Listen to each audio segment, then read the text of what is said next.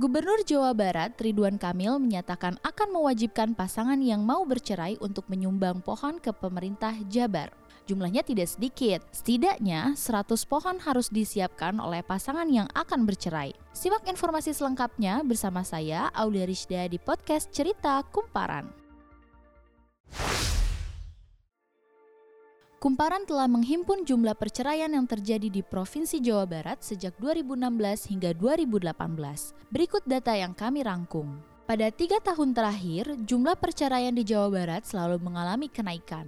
Pada tahun 2018, kenaikan angka perceraian mencapai lebih dari 10 persen. Angka tersebut menjadi kenaikan tertinggi selama tiga tahun terakhir.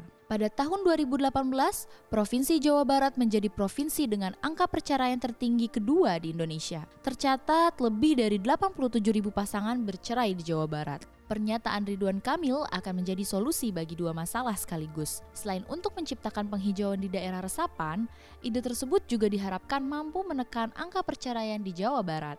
Berikut laporan Ananda Gabriel, wartawan Bandung Kiwari, salah satu partner 1001 Media Kumparan di Jawa Barat. Halo Mas Ananda, kalau boleh tahu apa sih yang mendasari gubernur mencanangkan ide tersebut? Jadi hal yang mendasari Gubernur Jawa Barat Ridwan Kamil untuk mencanangkan ide menyumbang pohon itu sendiri eh, karena rencananya tahun 2020 mendatang Provinsi Jawa Barat mencanangkan penanaman 25 juta pohon di wilayah sangat kritis yang ada di Jawa Barat termasuk di dalamnya daerah aliran sungai Citarum. Oke, pertanyaan selanjutnya, kenapa harus pohon? Apakah memang kondisi Bandung sekarang sudah cukup gersang sehingga butuh banyak pohon? Lahan kritis yang ada di Jawa Barat memang kondisinya terutama sudah gundul dan minim dengan pohon-pohon keras. Lalu, apakah ada pengganti selain pohon, misalnya denda uang atau kompensasi lainnya? Sejauh ini belum ada pengganti lain dari pohon atau seperti denda dan kompensasi itu memang belum ada. Hmm, oke. Okay. Selain pasangan yang bercerai, pasangan yang akan menikah kabarnya juga dikenakan hal yang serupa ya mas? Nah, uh, dalam isu kemarin itu memang selain pasangan yang bercerai, pasangan yang menikah juga bakal dikenakan hal serupa.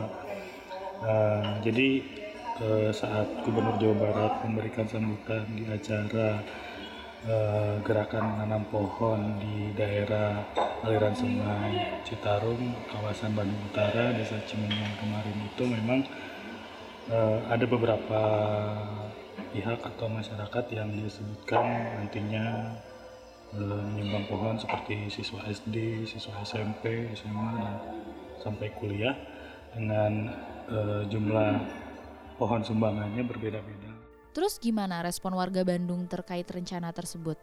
Sampai sejauh ini respon warga Bandung beragam. Esensinya perlu dikaji lagi karena sebetulnya penghijauan memang harus dilakukan mengingat kondisi lahan yang kritis. Tapi kenapa hal itu harus dibebani kepada masyarakat yang dalam label-label tertentu seperti orang menikah, orang orang cerai. Oke, terima kasih ya Mas Ananda atas informasinya. Tingginya angka perceraian menjadi salah satu perhatian pemerintah, tidak hanya di daerah, tapi juga di pemerintahan pusat. Karenanya, Menteri Koordinator Bidang Pembangunan Manusia dan Kebudayaan Muhajir Effendi akan mewajibkan calon pengantin mengikuti kelas pranika mulai tahun 2020. Pada bulan November, istri Wakil Bupati Kabupaten Bandung, Kurnia Agustina juga menyerukan hal yang serupa. Ia menghimbau PNS di Kabupaten Bandung untuk meletakkan foto keluarga di meja kerjanya. Dengan memasang foto keluarga, diharapkan hal-hal yang menjadi penyebab perceraian bisa berkurang. Adanya foto keluarga di ruang kerja menurut Kurnia juga bisa menjadi penyemangat dalam bekerja. Lalu, apakah cara-cara barusan mampu menurunkan angka perceraian di Indonesia khususnya di Provinsi Jawa Barat?